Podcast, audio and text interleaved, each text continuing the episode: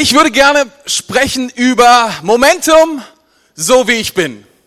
Momentum, so wie ich bin. Sag mal zu deinem Nachbarn, so wie ich bin. So wie ich bin. So wie ich bin. Ähm, als ich 14 Jahre alt war, habe ich Jesus kennengelernt und mein Leben reingelassen. Und es ist erstaunlich, dass ich 14 weitere Jahre gebraucht habe, bis das, was Gott mit meinem Leben wollte, nämlich dass ich Pastor werde, bis ich damit angefangen habe zu leben. 14 Jahre, ich habe direkt am nächsten Tag hat Gott mir gesagt, du sollst Pastor werden. In Donach hat es weitere 14 Jahre gebraucht, um da reinzukommen. ist erstaunlich, ne? Die Frage ist, warum war das so? Ich glaube, dass Gott etwas in unser Leben hineinlegt, ähm, und das ist Momentum. Das ist das Thema dieser Konferenz, Momentum. Momentum ist eine Definition, ich habe das mal nachgelesen im Cambridge Dictionary, eine Kraft, die ein Objekt oder ein Event weiterentwickelt, nachdem es gestartet wurde. Ähm, der Opener gestern Abend hat das ziemlich gut beschrieben. Das heißt, da ist eine Kraft und die schubst etwas an und dann läuft das weiter. Was es nicht ist, es ist kein, ähm, wie, wie nennt sich das, Perpetuum mobile. Das ist manchmal so die Idee, etwas wird angeschubst und dann geht's von alleine weiter. Da musst du keine Kraft mehr reinstecken.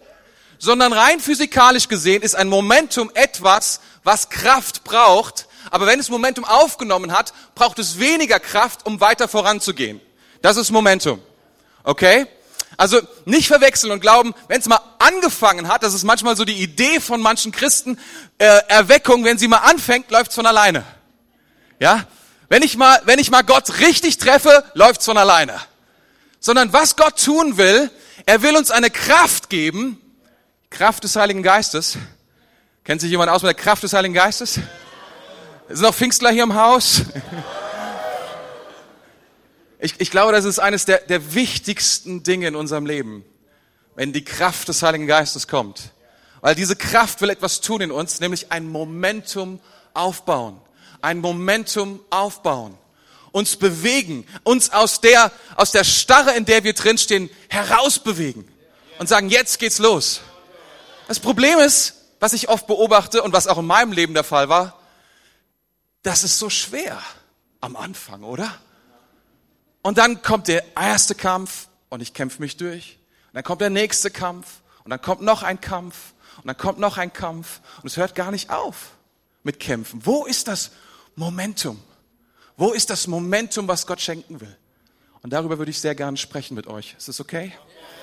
Seid ihr dabei? Ich glaube, es, das Thema ist Momentum so, wie ich bin. Momentum so, wie ich bin. Lass uns mal alle aufstehen.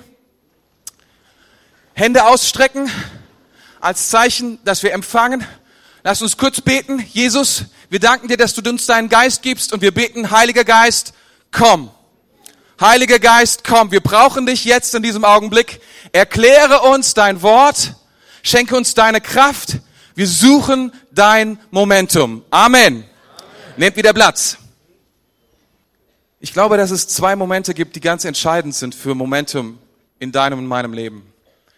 Den ersten habe ich genannt, die Kraft Gottes kommt. Wir brauchen Kraft, um Momentum aufzubauen. Das ist notwendig.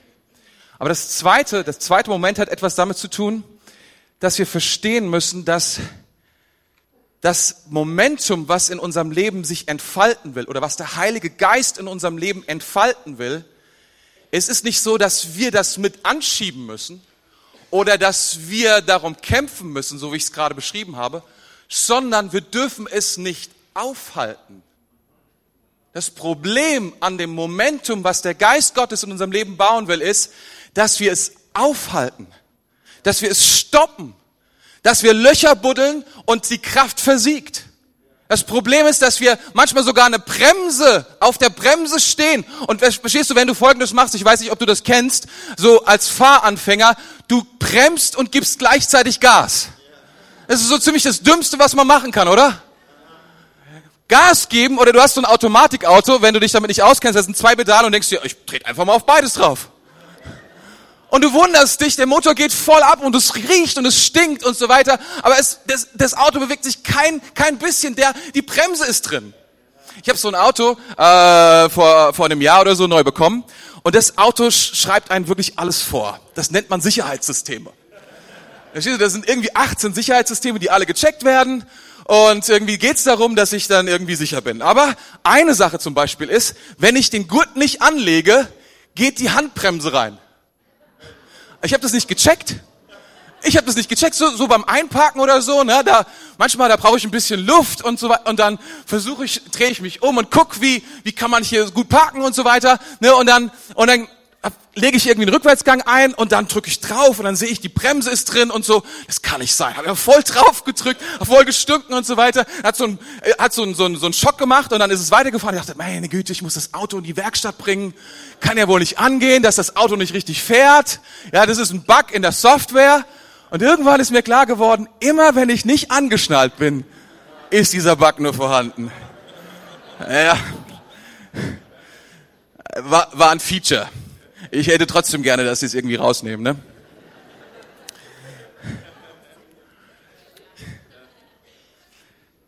Ich glaube, dass eine große Bremse, die wir in unserem Leben drin haben, ist die Tatsache, dass der Heilige Geist kommen will mit Kraft, aber wir es ihm nicht erlauben, weil wir häufig versuchen, es ihm vorwegzunehmen.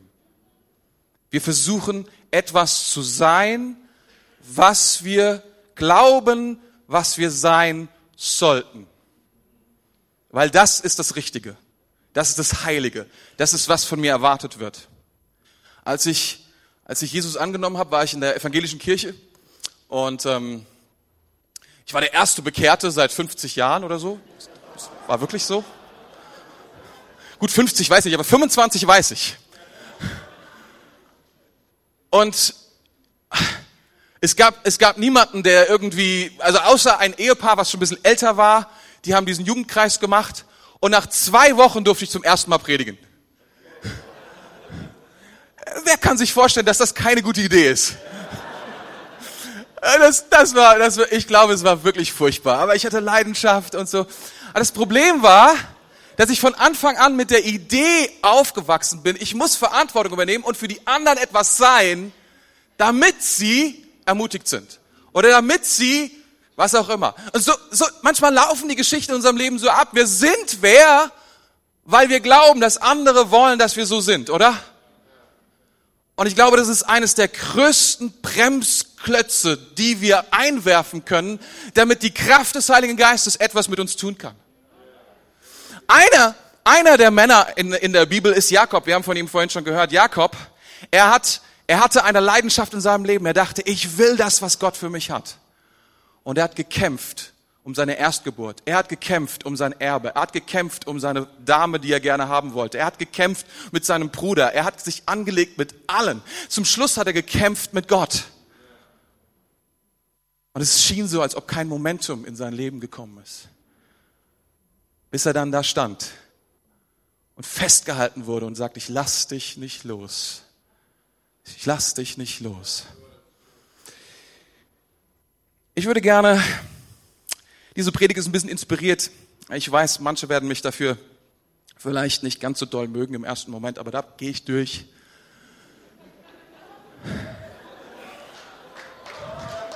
Ich, ich habe es noch nicht gesagt. Ich mein's ernst. Ich mein's ernst. Ich, ich habe einen Film gesehen, oder ich sag mal so, im ZDF habe ich eine Ankündigung gesehen. Gibt es so einen Film, da werden Kinofilme angekündigt. Und ich liebe Filme. Und da habe ich gesehen, da kam ein Film und ich bin ein großer Fan äh, von Hugh Jackman. Und ähm, dachte so, oh, das ist gut. Wegen Wolverine, ihr wisst, X-Men und so. Nicht wegen den anderen Zeug, was er so alles gemacht hat, aber das ist das Ding. Ne? Also ich, ich, ich finde ihn wirklich klasse. Und ich dachte so, okay, das war so ein Musical-Film und Musical-Film ist gar nicht mein Ding. Versteht ihr? Das ist so unrealistisch, da fangen die an zu singen mitten im Film. Das macht überhaupt keinen Sinn. Ja? Und die haben so komische Sachen an und überhaupt kein echtes Storyline und alles Zeug und so. Aber weil es Hugh Jackman war, habe ich gedacht, okay, ich höre wenigstens mal zu, worum es gehen könnte. Und das war ein Film, der hieß The Greatest Showman. The Greatest Showman. Und ich dachte so, wow, das ist interessant. Habe ich es mir angehört, habe es dann wieder vergessen und auf einmal höre ich in der Kirche, singen sie ein Lied aus diesem Film. Und ich dachte so, warum machen die das? Wieso singen die ein Lied aus dem Film mit Hugh Jackman? aus diesem The Greatest Showman Ding. Das hört sich jetzt gar nicht so kirchlich an, oder? Erstmal. Und ich habe gedacht, okay, ich habe ein paar äh, Kritiken, Rezessionen nennt man das, gelesen, Welt, Spiegel und so, die üblichen Verdächtigen. Und ich habe gedacht, der, an dem Film haben sie wirklich nichts Gutes gelassen. Ne? Sie haben ihn wirklich in Grund und Boden geschrieben und das hat meine Aufmerksamkeit erregt. Und ich dachte, das muss interessant sein.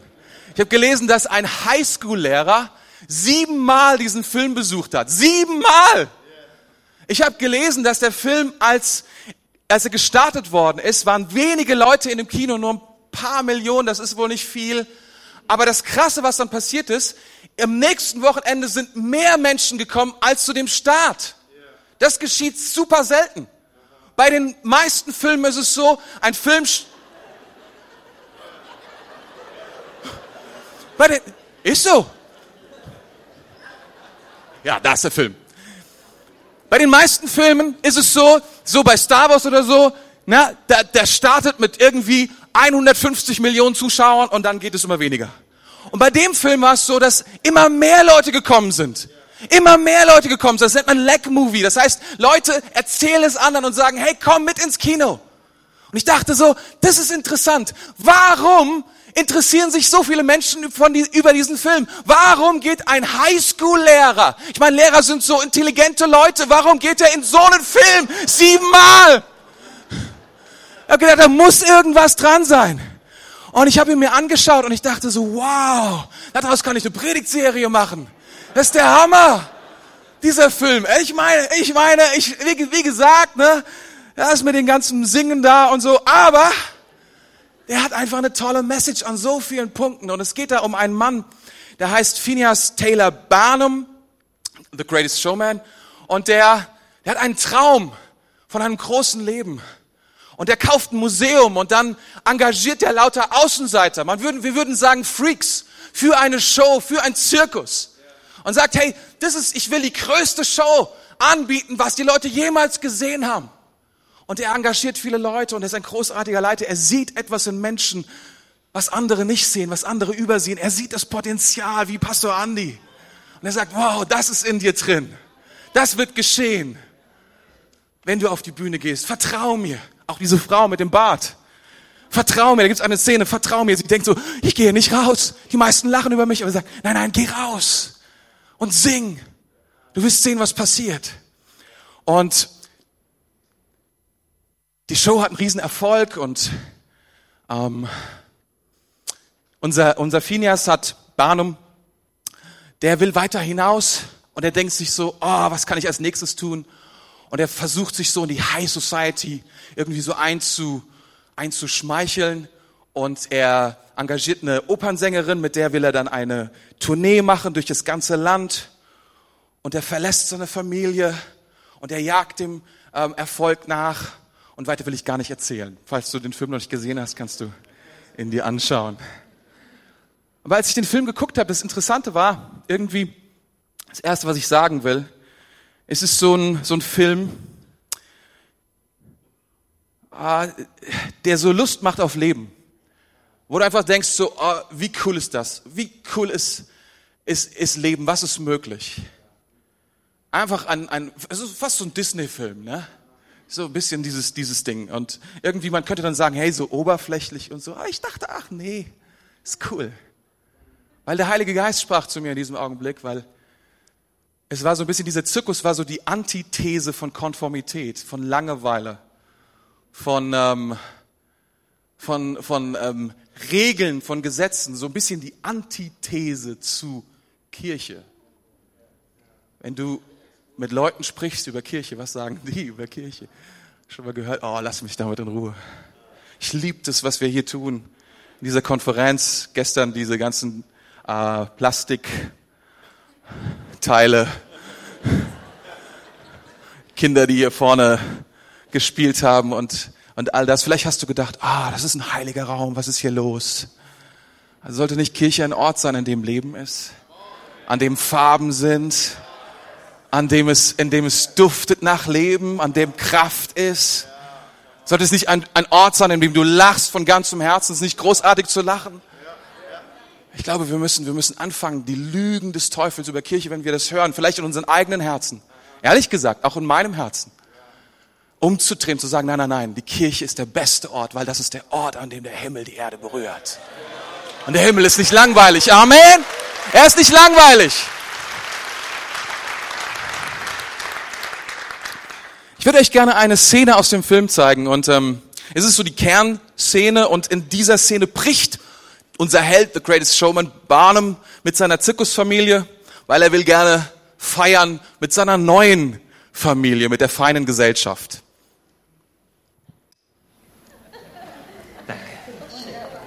Es ist nicht leicht zu verstehen, was Wohlstand und Privilegien sind, wenn man sie von Geburt an hat. Auch ich habe manchmal das Gefühl, fehl am Platz zu sein. Sie wieso? Ich bin ein uneheliches Kind. Und das brachte Schande über meine Familie. Das Leben schafft es immer wieder, mich daran zu erinnern, dass ich keinen Platz in dieser Welt verdient habe. Und das hinterlässt ein Loch, das auch durch Ovationen nicht gefüllt werden kann.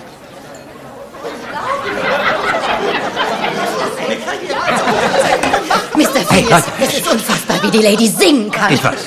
Denken Sie, sie steht auf Männer in Uniform? Unsinn. Da bin ich mir sicher. Okay, was wollt ihr hier? Eure Show fängt in einer Stunde an. Ist doch ausreichend Zeit, um mindestens noch drei Drinks zu nehmen. Kommt schon. Nein, nein, nein. Letty. Was? Es ist überfüllt hier drin. Ihr könnt euch jetzt nicht unter die Leute mischen. Ich, nein, nein, nein, nein. Wer bezahlt noch Eintritt, wenn ihr in aller Öffentlichkeit herumlauft? Also, tolle Show. Ladies and Gentlemen, ein Trinkspruch. Jenny, Amerika weiß es vielleicht noch nicht, aber es wird sie lieben. I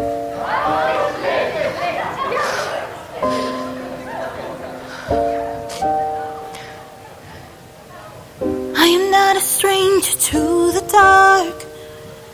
Hide away, they say, cause we don't want your broken parts.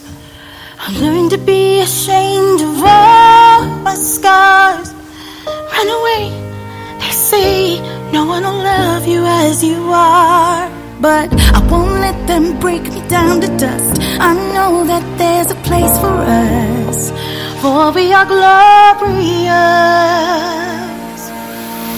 When the sharpest words wanna cut me down, I'm gonna send the blood, gonna drown them out. I am brave, I am bruised, I am who I'm meant to be. This is me. Look out, cause here I come.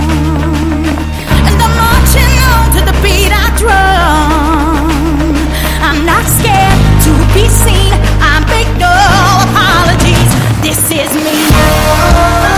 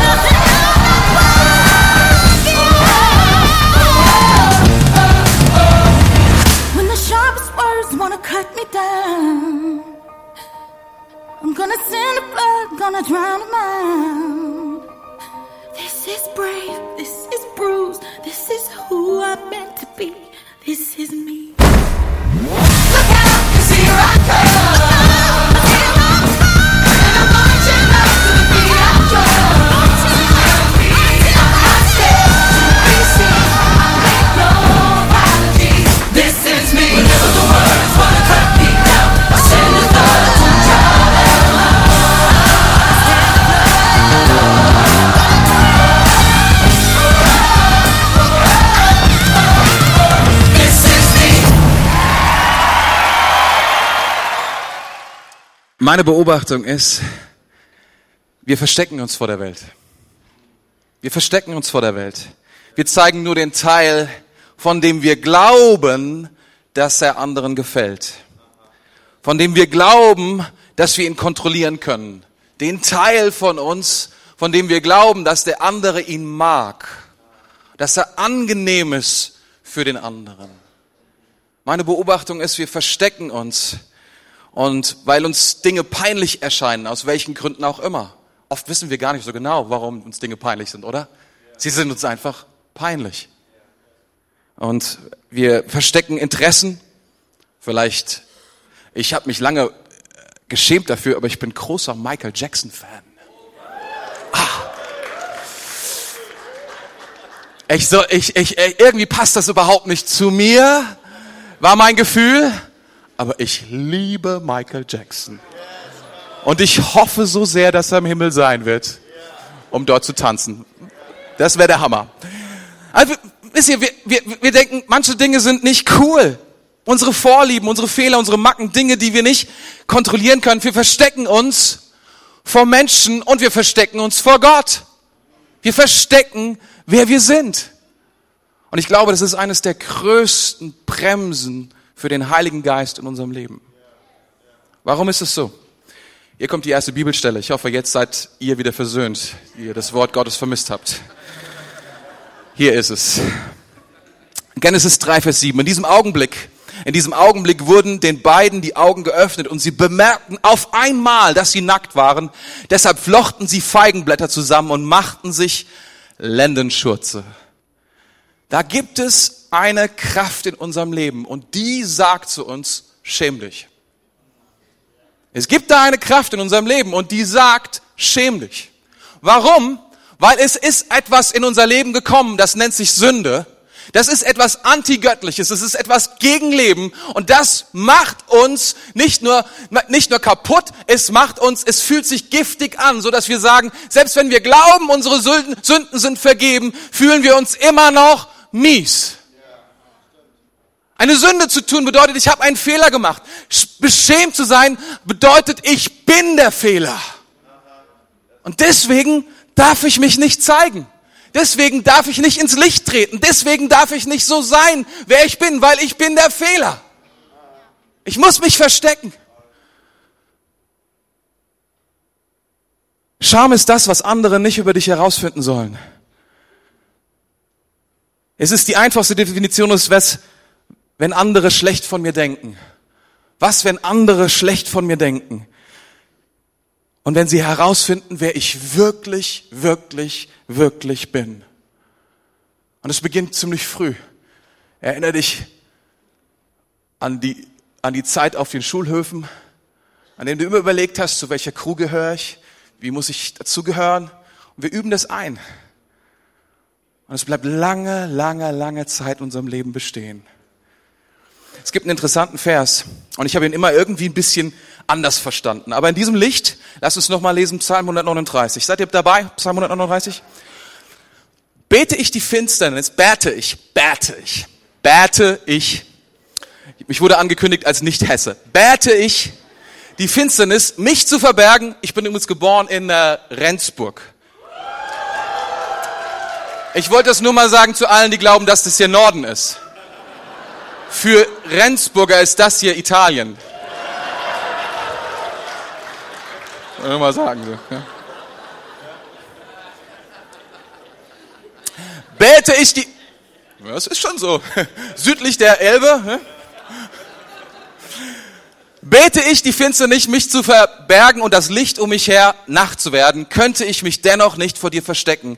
Denn die Nacht leuchtet so hell wie der Tag und die Finsternis wie das Licht. Ich dachte immer, wenn ich das gelesen habe, das ist ein ziemlich bekannter Vers, Psalm 139 liest man doch einige Male, predigt auch oft darüber, dass dieses Licht, was hier leuchtet, das ist Gott. Er leuchtet und er findet mich. Und die, keine Finsternis kann so powerful sein, um sich gegen Gottes Licht irgendwie zu wehren. Das macht irgendwie Sinn oder theologisch komplett klar. Aber das steht hier nicht. Was hier steht, ist einfach, dass die Dunkelheit keine Chance hat. Warum? Vers 13. Warum? Vers 13. Du hast alles in mir geschaffen und hast mich im Leib meiner Mutter geformt. Ich danke mir, ich danke dir, dass du mich so herrlich und ausgezeichnet gemacht hast. Wunderbar sind deine Werke. Das weiß ich wohl. Was ist der Grund, warum Dunkelheit, Dunkelheit uns nicht verstecken kann vor Gott? Weil er uns so wunderbar und herrlich gemacht hat. Du bist wunderbar und herrlich gemacht. Und es mag sein, dass Sünde in dein Leben gekommen und es ist tut, die Sünde tut ihr Werk, Scham tut ihr Werk, aber es ändert nicht, dass Gott dich und mich geschaffen hat. Und dass es keine Kraft gibt, die uns verbergen kann vor Gott, der uns findet, weil wir so wunderbar gemacht sind von ihm. Wisst ihr, warum wir nach Menschen suchen, die Sünder sind? Weil sie so kostbar sind. Weil sie so kostbar sind. Gott sagt nicht, oh, die sind überhaupt nicht kostbar. Erst in dem Augenblick, wenn man Blut über sie vergott. Nein, nein, nein, es war genau umgekehrt. Er hat den Preis bezahlt, bevor irgendjemand gesagt hat, here we go.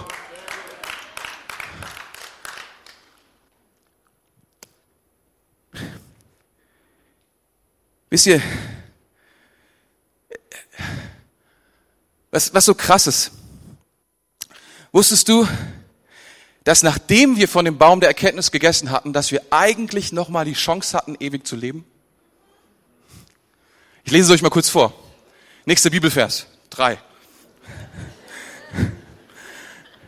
Genesis 3, 22. Da sprach Gott, der Herr, der Mensch ist geworden wie einer von uns, er kennt sowohl das Gute als auch das Böse. Nicht, dass er etwa noch die Früchte vom Baum des Lebens pflückt und isst, denn dann würde ja er für immer leben. Was passiert dann? Vers 23. Deshalb schickte Gott, der Herr, Adam und seine Frau aus dem Garten fort. Krass, oder? Ich wusste, weiß nicht, ob du es wusstest, aber nachdem wir von dem Baum gegessen hatten, beziehungsweise Eva, Adam und Eva davon gegessen hatten, hätten sie, wenn sie vom Baum des Lebens gegessen hätten, trotzdem ewiges Leben gehabt. Und wer hat's verhindert? Nein, die Schweizer waren's nicht. Wer hat's verhindert? Nein, nicht der Teufel. Gott hat's verhindert. Er hat gesagt, das geht nicht. Und wisst ihr, was diese Bibelstelle zu mir sagt? Sie sagt, es gibt etwas, das ist schlimmer als der Tod. Und das ist, wenn der Scham in unserem Leben bleibt. Das ist, wenn die Kraft, die Kraft des Schams uns weiterhin erzählt, wie mies wir sind. Wenn das in unserem Leben bleibt, dann fühlen wir uns wie nichts. Wir wollen nicht leben. Wir überleben nur. Vor kurzem haben wir jemanden getauft, 16 Jahre alt in unserer Church und sie hat Zeugnis gegeben. Und 16 Jahre alt, ich bin sicher, du hast solche Geschichten auch schon gehört, aber sie hat gesagt, ich wollte mir das Leben nehmen. Manchmal haben wir das vergessen, wenn wir schon ein bisschen älter werden, denken was hast du mit 16 dir das Leben zu nehmen, was hast du erlebt? Aber der Charme ist so powerful, ist so kraftvoll, dass es uns die, die, die Luft zum Atmen nimmt. Und Gott hat gesagt, das ist so schlimm, das muss ich erst in Ordnung bringen, bevor sie ewig leben können. Weil wir können nicht ein Leben verbringen mit diesem Charme, mit dieser Kraft, mit dieser Kraft, sich verstecken zu müssen und nicht zu sein, wer wir wirklich sind.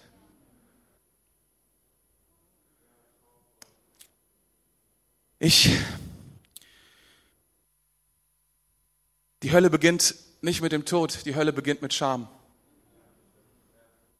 Die Hölle beginnt mit Scham. Dem Wunsch, sich zu verstecken, die Lüge, dass keine Anerkennung, keine Würde, dass es keinen echten Wert gibt für uns, dass wir eigentlich nur Dreck sind, nur geduldet sind. Scham bewegt zwei große Gedanken. Das eine ist, was denkst du, wer du bist? Was denkst du eigentlich, wer du bist? Schon mal gehört? Und der zweite ist, sie werden es herausfinden.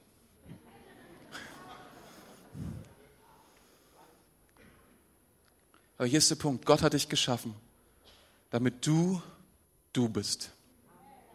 Das ist der Grund, warum du existierst. Das ist der Grund, warum du hier bist, damit du du bist. Du bist die einzige Person, die du sein kannst. Das kannst du auch nicht verlagern an irgendjemanden und sagen, sei du mal ein bisschen ich. Das geht, das geht nicht. Du, du, du bist geschaffen worden von Gott, um du zu sein. Und zwar komplett, komplett. mit allen Dingen, die nicht gut laufen. Nur du, nur du kannst dich darum kümmern, du selbst zu sein. Weißt du, jede andere Person, und das hast du bestimmt schon mal gehört, die gibt es schon, nur dich eben noch nicht. Und Gott möchte, dass du du bist. Vielleicht, vielleicht denkst du, wow, wie, wie, wie, wie kann das gehen? Wie, wie kann das funktionieren? Und ich habe es bereits gesagt, es ist möglich. Warum? Weil, weil Gott hat etwas in unser Leben hineingelegt, um diese Kraft zu besiegen. Es ist eine neue Kreatur. Wir lesen das im 2. Korintherbrief, Kapitel 5, dass wir ein, eine neue Person geworden sind. Wir sind das Alte ist vergangen, eine neue Person sind wir geworden. Gott hat etwas Neues in uns gelenkt, seinen Heiligen Geist. Mitten in unsere alte Person legt er einen neuen Menschen hinein, der sich nicht mehr schämen muss. Das ist, was Gott macht. Deswegen können wir aufstehen. Deswegen müssen wir uns nicht mehr verstecken. Deswegen müssen wir nicht weiter kämpfen. Ja, da sind Kämpfe zu kämpfen. Der Kampf, dass der Heilige Geist fließt. Der Kampf, dass seine Kraft sich in unserem Leben bewegt. Aber, aber manche Leute denken, dass Stillzeit so etwas ist wie ähm, so eine Art Akkuaufladung, die ich selber irgendwie betätige. Ich habe dann so ein kleines Dampfrad stehen und dann geht Energie in mich hinein. Dafür ist stille Zeit da, damit Kraft in mich hineinkommt, die ich selber gerade wieder verliere in meinem Arm. Das macht keinen Sinn. Aber manche von uns leben so. Wir gehen in die Kirche deswegen, weil wir glauben, wir schleppen uns dorthin. Hat Gott das gesehen? Wir dienen, weil haben, hat Gott das gesehen. Dabei will Gott uns seinen Geist geben, seine Kraft geben, damit wir in diesem Momentum leben. Der Heilige Geist aktiviert dein Original-Du mitten in deinem alten Ich. Mitten in deinem alten Ich. Was der Teufel nicht will, ist, was der Feind nicht will, ist, dass du dich daran erinnerst, was Gott über dein Leben sagt. Er möchte, dass du immer noch in der alten Identität bleibst in dem, in dem Gedanken, dass du dich schämen musst, dass du dich verstecken musst, dass es nicht wert ist, dass du ans Licht trittst, dass die Fehlerhaftigkeit immer noch zu groß ist, dass du, wenn du mal was tust, dann die beste Version von deinem zukünftigen Ich schon mal vor, das sind man Vorpremiere. Ich zeig, zeig schon mal meine Vorpremiere von mir selbst. Also so, so sieht der Tore aus, wie er eigentlich sein sollte. Wirklichkeit bin ich anders, aber das, das ist nicht so gut, wenn ich euch das zeige. Das ist, was wir oft tun, oder? Wisst ihr, es ist, ich, ich, ich bin Filmfan, ich habe es gesagt. Ähm, und das ist ein alter Film, Gladiator. Kennt ihr Gladiator? Und ich finde, die beste Szene in dem Film ist, als ähm, ähm, der Kaiser, der neue Kaiser, Commodus heißt der. Commodus heißt Standard. Auch interessanter Name in dem Zusammenhang. Commodus heißt Standard. Und da ist der Gladiator. Er ist, er musste fliehen, er wurde zum Sklaven. Nun ist er ein, ein Kämpfer und er kämpft um sein Leben. Und er steht in dieser Arena und er besiegt absolut jeden. Und der Kaiser weiß, er ist der Kaiser. Und er verhöhnt ihn. Er sagt, ah, du bist so ein großartiger Gladiator, vielleicht der größte. Schaut mal, er ist ein Sklave. Er ist ein Sklave, der größte Gladiator überhaupt. Spanier, Sklave, dreh dich um, sag mir, wer du bist. Und er hat seine Maske auf, weil er wollte nicht, dass er ihn erkennt, weil sie sind alte Bekannte. Sie kennen sich von früher. Sie haben beide den Vater gekannt von Commodus, den Kaiser, den vormaligen Kaiser. Und Commodus hat seinen Vater ermordet und er weiß das. Und dann gibt es diese Szene, in der spricht der Kaiser und sagt, Sklave, sag mir, wer du bist. Und Russell Crowe spielt die Gladiator und er nimmt dann diese Maske ab dreht sich um und es ist diese Szene, die dann super genial auch ist, mit Hallem, allem drum und dran. Ein bisschen Hall machen vielleicht, um es ein bisschen epischer zu machen. Und er sagt mein Name ist Maximus Decimus Meridius, Kommandeur der Truppen des Nordens, Tribun der spanischen Legion, treuer Diener des wahren Imperators Marcus Aurelius, Vater eines ermordeten Sohnes, Ehemann einer ermordeten Frau und ich werde mich dafür rächen, in diesem Leben oder im nächsten.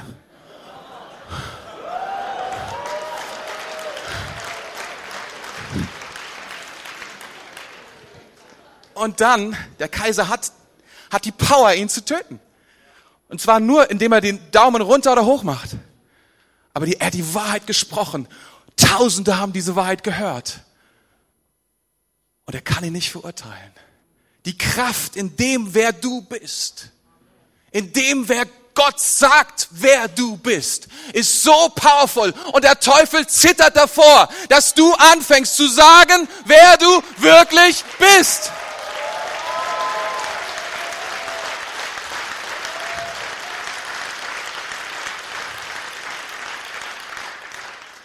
In meinem Fall könnte das so lauten, mein Name ist Tore Matthias Runkel. Adoptierter Sohn des Schöpfers von Himmel und Erde. Ich diene dem einzig wahren Gott Jesus Christus. Berufen, gesalbt und gesandt, das Evangelium zu verkünden an Zeiten und in Unzeiten. Und ich werde nicht stoppen. Ich werde nicht aufhören. Ich werde nicht aufgeben. Bis ich aufhöre zu atmen. So so könnte das sein, was du sagst, oder? Ich erinnere mich an diese, an diese Szene, an der Jesus herausgetreten ist ins Licht. Und er hat wirklich nicht den besten Ort dafür gewählt. Seine Heimatstadt. Seine Heimatstadt. Weil manche denken ja, die Heimatstadt, das ist ein großartiger Ort, die Leute mögen mich dort. Aber glaub mir, sobald du das sagst, was Gott sagt über deinem Leben, wird die Stimmung sich verändern. Du kannst ein Fußballstar sein, du kannst irgendwie gewonnen haben bei äh, Next Top Model oder was auch immer. Die Leute werden dir zuhören und sie werden dich lieben. Aber wenn du dann sagst, Gott hat mich berufen, der Geist des Herrn liegt auf mir, dann wirst du mal sehen, was passiert. Als Jesus das gesagt hat, wollten sie ihn steinigen. Sie haben gesagt, sag mal, dich kennen wir doch. Alter, du bist doch der Sohn von Maria und von Josef, der vor ein paar Jahren gestorben ist. Sag mal, was bildest du überhaupt ein, hier so etwas zu sagen? Aber das ist, was Jesus tun sollte. Denn was wir lesen im Lukas-Evangelium ist, der Geist führte ihn dorthin. Genau das zu tun. Und wisst ihr, was er dann sagt? Der Geist des Herrn ruht auf mir. Er hat mich gesandt, dies und jenes zu tun. Wozu hat er dich gesandt? Das ist meine Frage heute an dich. Wozu hat er dich gesandt? Wozu liegt der Geist des Herrn auf dir? Wozu lebt diese Kraft, die Momentum erzeugen will und dich in die Berufung hineinbringen will, wer du wirklich bist? Wozu ist sie da? Was sagt sie? Was spricht sie zu dir?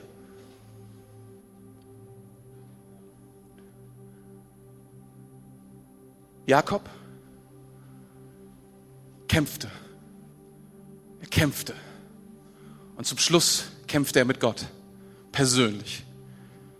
Ich lasse dich nicht los. Es sei denn, du segnest mich.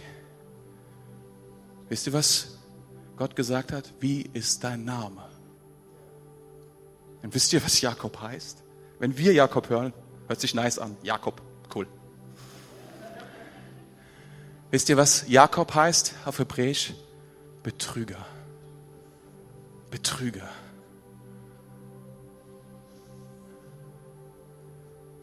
Augenblick der Wahrheit. Wie ist dein Name? Wer bist du? Wirklich. Und er sagte, ich bin ein Betrüger. Und wisst ihr, was Gott sagt?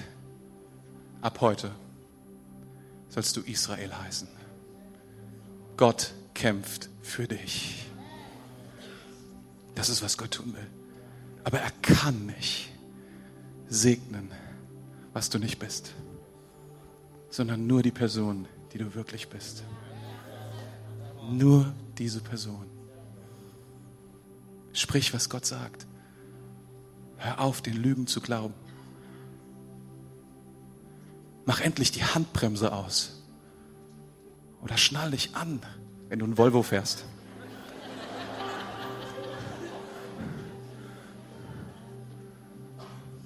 Es ist Zeit, dass der Geist Gottes Kraft bekommt und tun kann, was er tut. Bist du perfekt? Wahrscheinlich nicht. Vielleicht hast du einen Bart, alle sehen ihn. Und du solltest keinen haben. Was auch immer das jetzt heißt. Vergiss es einfach. Nein. Es ist Zeit, du zu sein. Es ist Zeit, die Person zu sein, die Gott geschaffen hat, als er in Ewigkeit von dir träumte, deinen Namen kannte, wusste, wer du bist. Es ist Zeit, herauszutreten, unvollkommen, aber so, wie du eben bist. Amen. Komm, lass uns jetzt zu Gott kommen. Lass uns aufstehen. Jesus, wir danken dir, dass wir wirklich frei sind. Dass wir frei sind, weil du bezahlt hast, weil du den Fluch von uns genommen hast, weil Scham keine Kraft mehr hat, weil Angst keine Macht mehr hat. Herr, wir danken dir, dass wir sein dürfen, wer wir sind, dass wir sein sollen, wer wir sind. Jesus, ich spreche Freiheit aus über jede Person hier im Raum, die gefangen ist in den Vorstellungen, in den Lügen, in den Ideen, wer sie sein sollte, aber nicht ist. Jesus, ich, ich, ich, ich danke dir, dass du uns Kraft gibst, dass du uns Kraft gibst zur Veränderung. Aber es ist deine Kraft. Es ist deine Kraft. Es ist dein Heiliger Geist. Wir danken dir, wir nehmen es. Und wir, wir lösen uns, Jesus, von jeder Lüge, von jeder Kraft, die uns sagt, wer wir sein sollten, aber nicht sind. Jesus, wir sprechen aus deine Wahrheit. Dein Geist liegt auf uns. Du hast uns gesalbt. Du sendest uns. Du hast uns berufen, dein Wort zu sprechen. Nicht unsere Lügen auszusprechen, nicht unsere Eindrücke weiterzugeben, sondern das, was du sagst. Wir danken dir. Wir feiern dich, Jesus. Danke, dass du uns frei machst. Amen. Amen. Amen. Haben wir einen Applaus für Jesus? Lass uns Jesus feiern. Come on. Lass uns Jesus feiern.